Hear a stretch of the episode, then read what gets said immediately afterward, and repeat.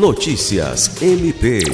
Durante o primeiro seminário estadual sobre a Lei 13.431 de 2017, realizado pelo Ministério Público do Estado do Acre, na última terça-feira, 6 de dezembro, Oito municípios acrianos receberam do Banco da Amazônia Basa recursos para os fundos municipais da criança e do adolescente. A adoção foi possível por intermédio do projeto Destine e Proteja, idealizado pelo Centro de Apoio Operacional de Defesa da Criança e do Adolescente e Execução de Medidas Socioeducativas.